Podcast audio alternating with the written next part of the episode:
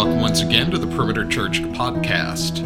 Should the church look like you or your community? The gospel doesn't care about your heritage, and to the extent that the church fails to model this reality, it distorts the truth. Teaching team member Jeff Norris continues the series Greater Love with this message entitled Guarding the Dignity of Our Brothers and Sisters, which covers Galatians chapter 2, verses 9 to 14. For more information and to watch or hear other messages, please visit our website at perimeter.org. Thank you for joining us today. Let me, um, let me pray for us before we jump in this, this morning. Father, thank you for, uh, for Cam's story. Thank you for all of our stories and the, uh, the grace and the mercy and the love that is so evident as we reflect on what you've done in our lives. And Father, we thank you for the opportunity yet again to gather as your people uh, this Sabbath day. And Lord, would you bless this time? God, I, um, I ask that you would soften our hearts to receive what you would have us hear this morning. Anything that comes from my mouth that is not from you, I pray that it would be forgotten quickly, but what is from you, may it sink deeply into our hearts. May we see our need for you, Jesus. Would you teach us through your word? We love you. We thank you. We give this time to you, all for your glory. In Jesus' name, amen. Well, if you've been with us, you know that not only uh, does it apparently rain every Sunday, but we've also been in this series called Greater Love. And uh, the last six weeks in particular, this week being the seventh week, we focused on two uh, uh, major topics. One is um, loving the poor. What does it look like to love the poor? Those were the first three weeks of, of these two subseries. And then the last three weeks, we've been talking about what does it look like to love people from, from every cultural background, ethnic background. Another way to say it would be what does it look like to love people from every race? And um, uh, this morning, I, I, have the pleasure of wrapping this, this little sub series, if you will, that we've called One Family Up. And to talk about what does it look like to protect or to guard the dignity of our brothers and sisters. And to do that, let me open with a story that for me was pretty significant, and it happened fairly recently. Back in October, I had gone back to my hometown in North Alabama, small town that I grew up in, for my 20th, uh, I almost said wedding anniversary, high school reunion. And uh, I couldn't believe it had been 20 years. I feel like I just graduated from high school not that long ago, but 20 years went by like that. And here I am uh, with a bunch of people, many of whom I had not seen since high school. And it was great. It was good to, to hang out with these folks. And that Friday night, the first night of the, of the reunion, uh, hanging out with some old friends, and one guy in particular, a guy named Ron. I had not seen since high school. And Ron is an African American that uh, I remember fondly, and we were catching up and kind of just like old times. We were teammates in a lot of sports together. We spent a lot of time in school together, a lot of the same classes, and, and uh, we respected each other. At least I thought that I had shown him a lot of respect. And as we're talking, he, he kind of jovially, not, not in a condemning way, but with a smile on his face, he just, uh, out of the blue, catches me off guard. He says, um, he says, Jeff, we were buddies in, in high school, right? And I said, yeah, of course. And he said, why didn't, uh, why didn't you ever have me over to your house? And I sat there kind of like I'm sitting here right now. I'm not sure exactly what to say, and I, I was stunned. I backpedaled a little bit, and I think I tried to defend myself a little. And in the midst of me trying to find words, he, he graciously winked at me and he said, uh, It's because I'm black, isn't it? And I said, Okay, we're, so we're going to do this right now. This, we're gonna, this is where we're going. And, and, but it was, he, he wasn't condemning in it, but, but my heart dropped. My heart absolutely dropped, and I wanted to cry. And I finally found the words, and the words were simply this Ryan, I'm so sorry. I should have had you over to my house many, many, many times. So that was Friday night. The next day, obviously, the second day of the reunion, Saturday, and I, my parents still live in the same house that I grew up in, the same house that I never invited Ron to. And uh, my parents happened to be away that day and uh, on a trip, and so I had the house to myself. And so I invited Ron over. He and a couple of other guys came over, and we watched football the, the whole afternoon and hung out, and it was a great time. And the whole time we were together, I thought, man, this is good. About 20 years too late, but this is good. And you may hear this and you say, Jeff, man, take it easy on yourself. Like this was this high school. We all make mistakes in high school. We're so immature and, and maybe, yeah, there's some of that. But, but I tell you, it did something in me. It began to bring to the surface of my own heart a pattern that had been there most of my life that I had never recognized. And I'll call it this it was a deficiency of displayed dignity deficiency of displayed dignity, dignity in, in showing honor and respect and value to those who aren't like me, that don't look like me, that maybe come from a different culture than I come from. And just to show you that this wasn't a one time thing, literally just yesterday morning, I'm texting with another buddy that I had gone to high school with, another African American friend that we were great buddies, even closer friends than Ron and I were in high school. We've stayed in touch over the years, and, and I'm just texting him just to simply say, Hey, I'm, I'm preaching on a, on a sensitive topic this weekend. Would you pray for me? And he's a dear friend who has taught me so much in this arena as it pertains to redemptive unity and race relations and what does it look like for the church to engage in these conversations. And he teaches at a university up in Tennessee and does a phenomenal job of engaging students over this topic and is a dear brother in Christ. And we text back and forth a little bit, and then then I get this text from him, and I want to read it to you. He says, Jeff, I was praying and thinking this morning about the nature of race in my own life and the process God has walked me through to see it through his lens.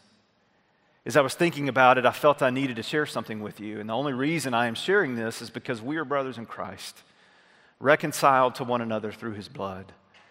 I think this is a testimony to the power of Christ. And then he gets into why he wanted to text, he says this. He says, One of the first times I felt rejected due to race was when I wasn't invited to your birthday party in middle school. I remember feeling powerless and thinking, no matter how well liked you are or who your friends are, there will always be a barrier you can't change. And that barrier is you are black. Jeff, as you know, God has brought us so far in this journey and has brought us so much freedom and continues to do so in our lives. I love you, brother, and I just felt like I should share this with you. And I cried. I don't even remember the birthday party, but he does. I'm thinking, I had a birthday party in middle school? I thought once you get to middle school, you don't do that anymore, but apparently I had one. And it wounded my brother. I responded to him. I just said, His name is Jeff as well. I said, Jeff, first and foremost, I ask that you would please forgive me for doing that to you, my brother. It grieves my heart to know that I wounded you and sinned against you in that way. Thank you so much for sharing this with me and for being honest and vulnerable with me. I love you and I'm thankful for the opportunity to repent to you and to the Lord. He is gracious to kindly and faithfully teach me and to sanctify me. I've learned so much about sin patterns in my heart that I was blind to, yet I know that there will continue to be so much more that I will learn and need to repent of. I'm grateful for God's faithfulness to make us more like Jesus. There was a pattern in my life, and still is probably in ways that I don't see, that I pray, God, would you continue to open my eyes? Of this issue of a deficiency of displayed dignity, this, this, uh, this lacking of showing dignity and protecting the dignity of my brothers and sisters. Listen, listen to the word, what the, just the simple meaning of what dignity is. Dignity is the state or quality of being worthy of honor or respect. And here's, here's the deal here's what was happening with Ron and Jeff is that in my words and in my interactions with them at school and these, these common gatherings, football, basketball, different things, and what they were hearing me say was that you're my friend.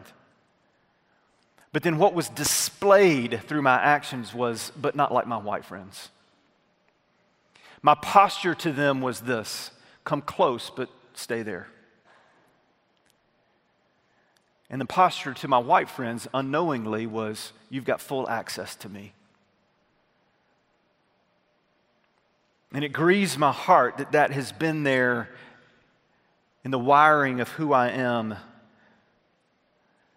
Listen, the issue of displaying dignity and protecting and guarding the dignity of others is at the very heart of the gospel. That's what we're going to talk about today. This isn't, this isn't a cultural issue, this isn't a, a political issue, it's not even just a biblical issue, it's a gospel issue. It's at the very core of our faith to walk in step with the truth of the gospel is to protect and guard the dignity of others. It's one of the outworkings of the gospel. And listen, we don't, I want to make it clear, we don't give dignity to others, we don't have that power. We affirm the dignity that's already there that's been given by God as people that have been made in the image of God. So it's not, what I'm not saying is that let's give dignity to, to those around us. It's let's affirm it. Let's recognize it, and then let's guard it. Let's protect it. In the past couple weeks, as um, a couple weeks ago when Randy was leading us, he mentioned a, a number of times, he talked about um, how Crawford Loritts had come. Crawford, who is the longtime uh, pastor of Fellowship Bible Church, he came back in September and he spoke to our officers. And he's mentioned this a few times, but many of you have come to us and have said, I've heard Randy mention this talk that Crawford gave to our officers, but what did he say exactly? I'd love to hear a recap of, of what were kind of his main points. Let me, I want to give that to you now of what Crawford shared with us because it leads us straight into where we want to go scripturally this morning. And really, most of what, or all of what Crawford shared with us flowed out of this, this one kind of summation big idea statement that he made, and it's there in your bulletin. He said this He said, The body of Christ should be the model of where the culture should be.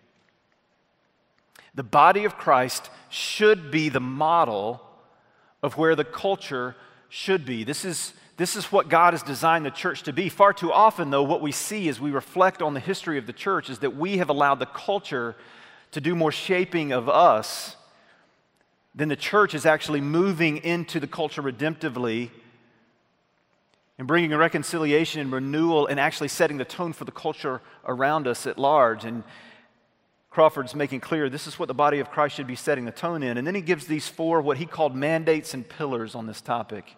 This is the first one. He said, he said, We must reflect our reality. He made a really interesting statement that I thought was so significant. He said, There is not a church in the New Testament that was not multi ethnic, not one. He said, This has to be a heart belief. We have to see and understand that this is not just something that we go, okay, this is probably a good thing, but this is what we see modeled for us in Scripture. We must reflect that reality. Secondly, he said, we must embrace our identity. We are a people who our identity is in Jesus and we've been reconciled to God and we've been reconciled to each other. And so, what does it look like to live as reconciled people in, in light of our identity in Christ? Third, he said we must live in community. Perhaps the, the statement that, that I love the most that Crawford shared with us, although there were many, he, he said, We do not love from a distance, we love in community.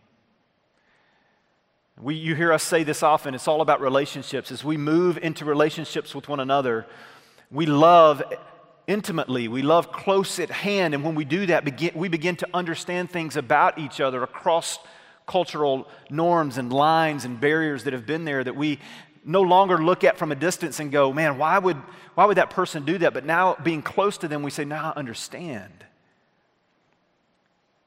So we don't love from a distance. We live in love and community. And then lastly, he said we must defend each other's dignity. And that's where I want us to go this morning. Turn with me to Galatians chapter 2. if you have your Bibles. If not, it's printed in your bulletin. It'll also be available for you on the screen. Galatians chapter 2. I'll begin reading in verse 9, which you'll notice is picking up mid sentence. And let me just give you a quick little context. This is, this is where, if you were to read all of chapter 2, leading up, the first eight verses leading up to these verses that I'm about to read, you'll, you'll hear Paul, the Apostle Paul, is talking about how he went to Jerusalem and and was being, ultimately, what's happening here is he's being affirmed by the, the three most prominent disciples, the, the inner three, the ones that were closest to Jesus Peter, James, and John. And they're affirming that Paul is, in fact, a, a, an apostle, that he was called by Jesus himself to be a missionary to the Gentiles, the non Jews. So that's what's happened so far. And so Paul Picking up in verse 9, he says, And when James and Peter, Cephas there is Peter. Cephas is the, uh, is the name that, uh, that Jesus had given uh, Peter that means rock. Okay, so that's whenever you see Cephas, then I'll say Peter, that's the same person. It says, And when James and Cephas and John, who seemed to be pillars, perceived the grace that was given to me, they gave the right hand of fellowship to Barnabas and me that we should go to the Gentiles and they to the circumcised. That's the Jews. So Peter, James, and John will be the missionaries to the Jews. Paul and Barnabas, Barnabas will be the missionaries to the Gentiles, to the non Jews. Now, listen, this is interesting. Verse 10, if you were reading this straight through, starting from chapter 2, verse 1, verse 10 would seem a little bit out of place. It's just been this narrative about how they're affirming Paul as an apostle, apostle, and then all of a sudden it just says and only they asked us to remember the poor, the very thing I was eager to do. I was going to start reading in verse 11 because verse 11 through 14 is really the, the focus of, of this sermon, but I, I thought I've got to include verse 10 because it fits so perfectly with this, this combination of loving the poor and loving people of every race. That at the very heart of Christianity is this desire that the apostles had to not forget the poor. The very thing that Paul and Barnabas and Peter, James, and John were eager to do. So there's this, there's this focus on the poor, but then look what happens next in verses 11 through 14. This is Paul continuing to, tell, to talk here. He says, But when Peter came to Antioch, I opposed him to his face because he stood condemned. For before certain men came from James, he was eating with the Gentiles. But when they came, he drew back and separated himself, fearing the circumcision party, fearing the Jews. And the rest of the Jews acted hypocritically along with him, so that even Barnabas was led astray by their hypocrisy. But when I saw that their conduct was not in step with the truth of the gospel, I said to Peter before them all, If you, though a Jew, live like a Gentile and not like a Jew, how can you force the Gentiles to live like Jews? So there's a lot that's going on in these few short verses. As I've mentioned, you've got Paul, this missionary to the Gentiles, who didn't walk with Jesus, meaning he wasn't with Jesus during Jesus' time on earth. The resurrected Christ appeared to Paul when he was on his way to kill and, and oppress and persecute more Christians.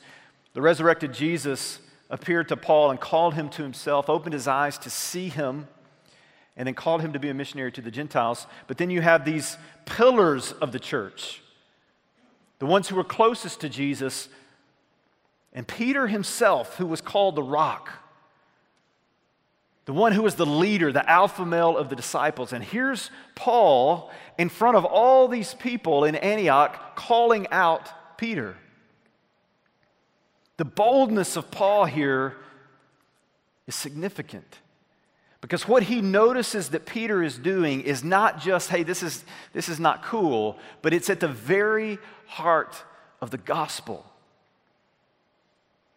Now, there's a couple of things that I want to make sure are clear. One is there's two major implications that are, that are going on in this text. The first one is theological in nature. Paul is, I'm sorry, Peter is bringing confusion to the Gentiles from a theological or salvation standpoint. Because what he's communicating to them is through his actions is he's saying, uh, you need to take upon the Jewish behavior. to fully be accepted by God. Because here's what's happening the Jews are, they have all these rituals, they have, they have all these customs and these traditions, these holidays, these dietary restrictions, and then of, of most importance, they have circumcision, the sign of the covenant in the Old Testament. And, and they are believing, all of these Jews that are a part of this church in the Galatia region, they, they're believing in Jesus, but it's this mixture of believing in the finished work of Christ, but not really because you still have to do all these Jewish things to really be accepted by God. And so Peter, Peter knows that's not true. Peter knows and understands the gospel of grace. And when the Jews are not around, he's fellowshipping with the Gentiles, and he's, he's in no way suggesting to them by his behavior that there's other things that you need to do to be accepted by God. He's, he's fully accepting them.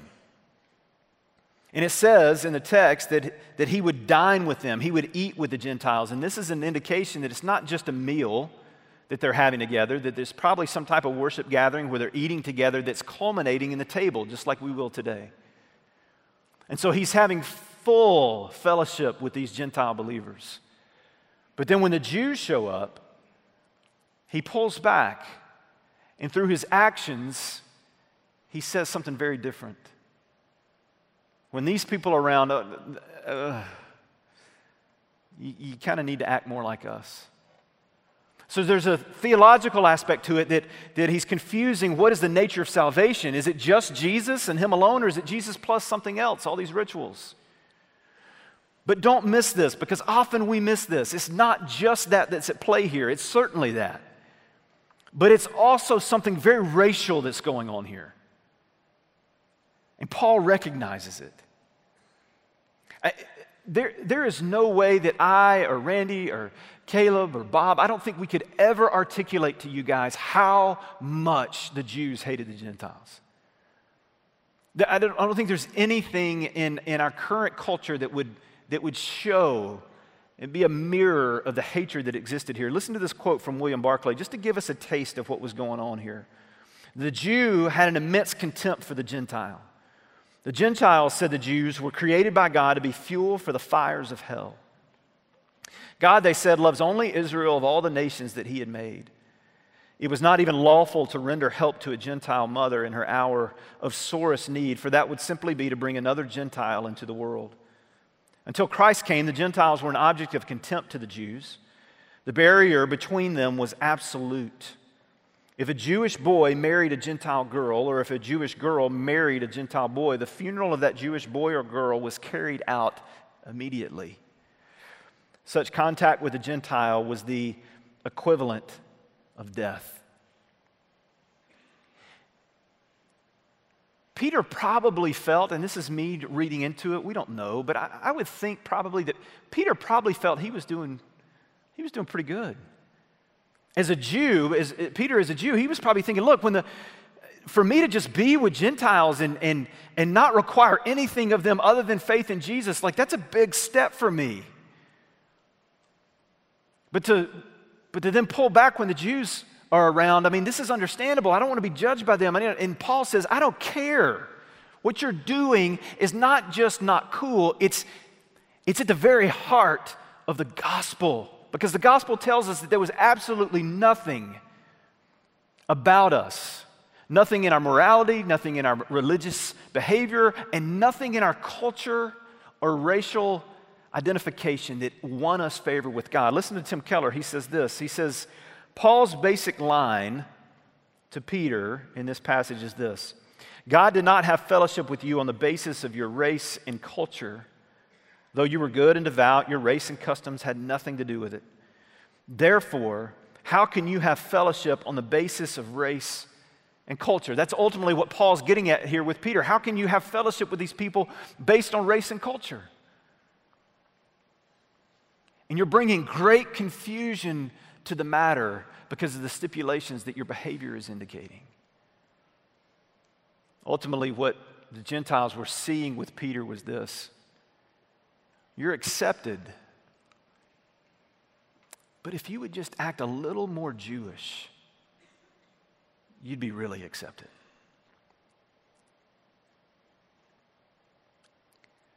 You think we do that today, majority culture? you have a place here.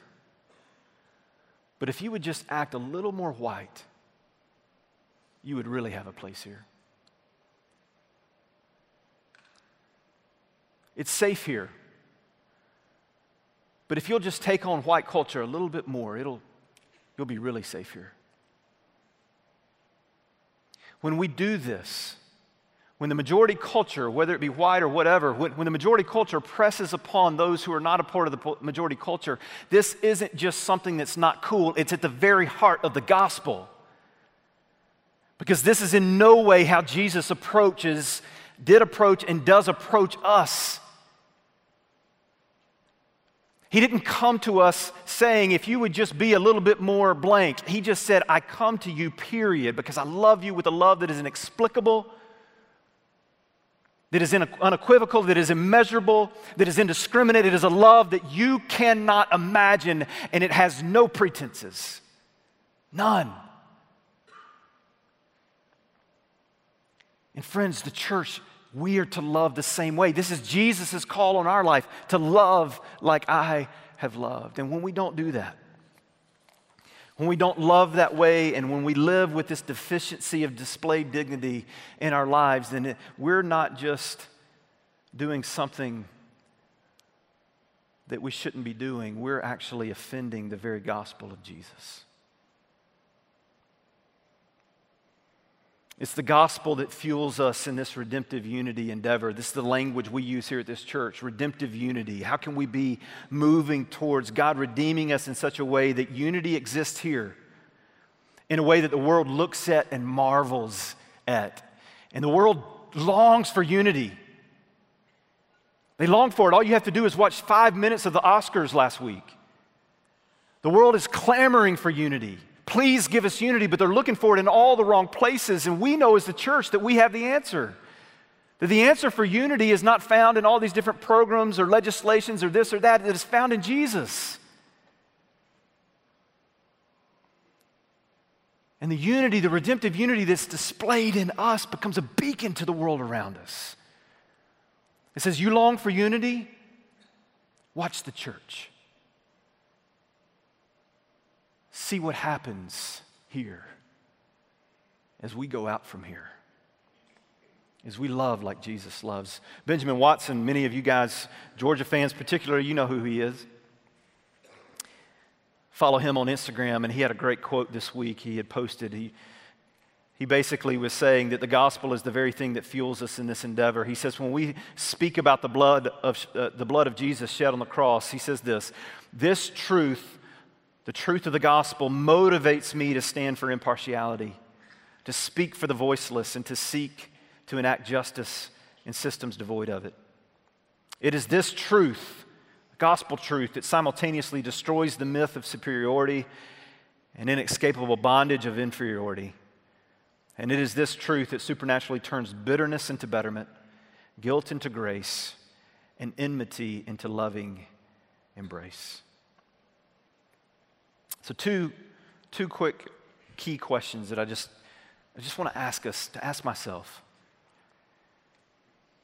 Paul makes it clear this, this isn't just a biblical issue. We see the big picture of the biblical narrative, but it's, it's at the very core of, of the faith. It's a gospel issue. And if we're going to walk in step with the truth of the gospel, then we have to ask ourselves the question will we guard and protect and affirm the dignity of those who aren't like us. And I'm not just talking about to the white people here, I'm talking about of every race, of every background. Will we look across cultural and ethnic lines and will we affirm the dignity of those who aren't like us?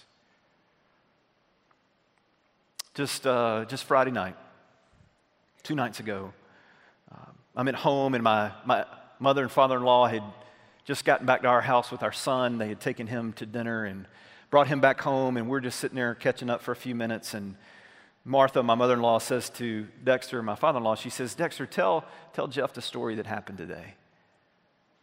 He got real excited to tell me, and he said, uh, he said, You won't believe what I witnessed today at the tire shop. So I'm intrigued. I said, Man, tell me.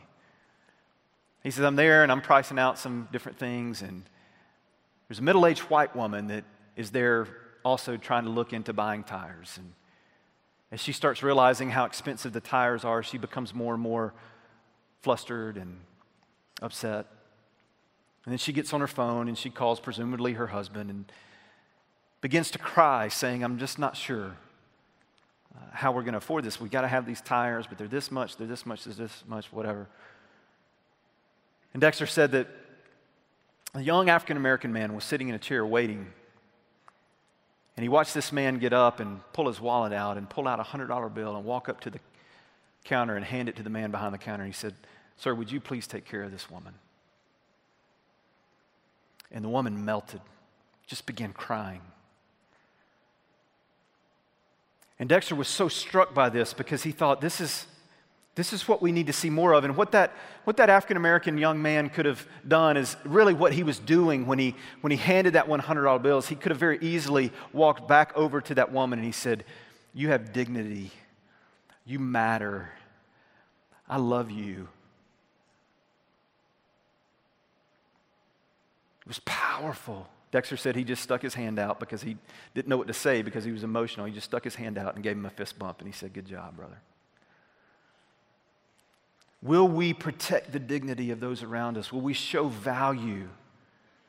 Will we love people the way that Jesus loves us? And it, that we would love people and even take it a step further, that we would just, we wouldn't only show it and display dignity outwardly, but then we would begin to tell them about this Jesus too, that this love that you see me displaying to you, it's not for me. It's a greater love from Jesus. Let me tell you about him. The second question is this. First one, will we, we guard and protect the dignity of others? But second question, will we tolerate racism? And that key word there is tolerate if I were to talk to every single one of you, I'm, I'm absolutely convinced that there would probably be none of us, myself included, who would self profess to be racist. Our, our, issue is not so much sins of commission, of commission, of things that we've done outwardly. It's more of our issue that we need to repent of, that I need to repent of, is sins of omission. What have we not done? How have we not stood in the gap for the dignity of those who have been oppressed? When have I not stood in the gap and taken up arms for those who aren't like me? When have I been like Barnabas in the story? Did you notice Barnabas? Barnabas is great. We'll be in heaven with Barnabas one day. But Barnabas saw the activity of Peter and he turned a blind eye uh, to the point to where he, he was moved with the Jews to be hypocritical with them. So, do we see Peter like activity and do we respond like Barnabas? Or do we see Peter like activity and respond like Paul? We say, no, this is not in step with the truth of the gospel. Will we look and see and recognize that, that there indeed didn't just used to be, but even still are today, system and structures, systems and structures of injustice and oppression that that we need to enter into and learn about? Or will we just say, ah, it's not that big a deal? If we are people who are going to walk in step with the truth of the gospel, we can't tolerate what, what, what for far too long the church has, has tolerated. And listen, here's the reality God is restoring and He is redeeming, and He is moving, and He will accomplish His work. But listen, it is messy, and we will make many, many, many mistakes. And the grace of God is real to cover our mistakes and to continue to empower us as we seek to be the church that He's called us to be. What about next steps? All right, guys, we're going to preach on this for four weeks, and then what? I've gotten this question many times in the last couple of weeks. We're going to preach on this, and then what? What do we, where do we go from here? Let me be honest with you. We're not exactly sure. Uh, unlike perimeter fashion, we didn't lay out the 20 steps of what's coming next in our strategic plan. We simply said, we think God is calling us to preach about this, to speak about what He says in His Word. But I can promise you this as long as the gospel is leading the conversation, this will not be something that we just check off the list and say, okay, we addressed that and never come back to. We've put a redemptive unity team together that consists of about 10 people that are on our staff from all different backgrounds and cultures. And this team is absolutely committed. They're already working overtime, committed to what are next steps that we can provide for our church. There's a landing page on our website that already has a ton of questions that are provided for you of here's great questions to ask cross culturally to begin the conversation with those who are in your life. We want to start offering different seminars and different ways that you can learn and grow and understand more about what this looks like to be a church of redemptive unity. So we want to promise you that we are committed to being a church in this endeavor, to not just preach about it, but to equip our people to move forward. Let me give you this quote as we wrap up here. I think this is a great quote to sum up our last seven weeks as we think about love for the poor and love of every race. It's a great quote from uh, William Hendriksen. It says this If Christianity is genuine, it is concerned about the poor, their health and their housing, their spiritual, but also their material welfare. It does all in its power to help the underprivileged, undereducated, and undernourished, the migrants and those who belong to minority groups overwhelmed by the love of God. This is my favorite part. Overwhelmed by the love of God in Christ. It, the church, is eager to do so. That's it. That's it. Overwhelmed in ourselves. We ourselves are overwhelmed by the gospel, the love of God in Christ. And when we are overwhelmed, we are eager to move out in this way. Uh, Brian, last week, if you haven't listened to his sermon, if you missed last week, I encourage you to go back and listen to what he shared with us. But he shared this verse many times, and I want to end with this and give you a quick thought. John 13, 35, he says, By this all people will know that you are my disciples. And then Jesus gives this, this little phrase if you have love for one another. I want you to think about what Jesus is saying here. He's, He's given permission to the world to judge us on one thing. By this, all people will know if you're my disciples. And it's one thing by how you love one another. Francis Schaeffer, the great theologian, he went so far as to say that we can actually, the, the world has the right to actually question if Jesus is who he says he is by how the church loves one another. This is the core issue, this greater love issue. How will we love? Will we love like Jesus? And I think we will. I think we are. And I think we will continue to grow in loving like him. Let me pray. Father, thank you for this time. Thank you for your grace to teach us, to equip us, to train us in righteousness through your word. Father, we thank you that, um, that we know that we will not, we will not get this right in, in the sense that we'll make lots of mistakes. We know that um, that as we seek to grow in this way as a church, as we want to reflect our reality, as we want to live in community, as we want to, uh, to walk in step with our identity, and as we want to protect and guard the dignity of our brothers and sisters, Lord, we will, we will be largely imperfect in doing that, but we thank you that you are perfect and that you empower us and that you will do your work in and through your church for your glory. God, thank you. We give you praise. And we thank you, too, that we have the opportunity to come here to your table. As we take now, as we dine on you, Jesus, would you nourish our hearts? We pray in Jesus' name. Amen. You've been listening to the Perimeter Church podcast. Perimeter Church is located at the corner of Highway 141 and Old Alabama Road in Johns Creek, Georgia. Please visit our website at www.perimeter.org for more information, to give us your feedback, and find other messages from our teaching team. Thanks for making this podcast a part of your day.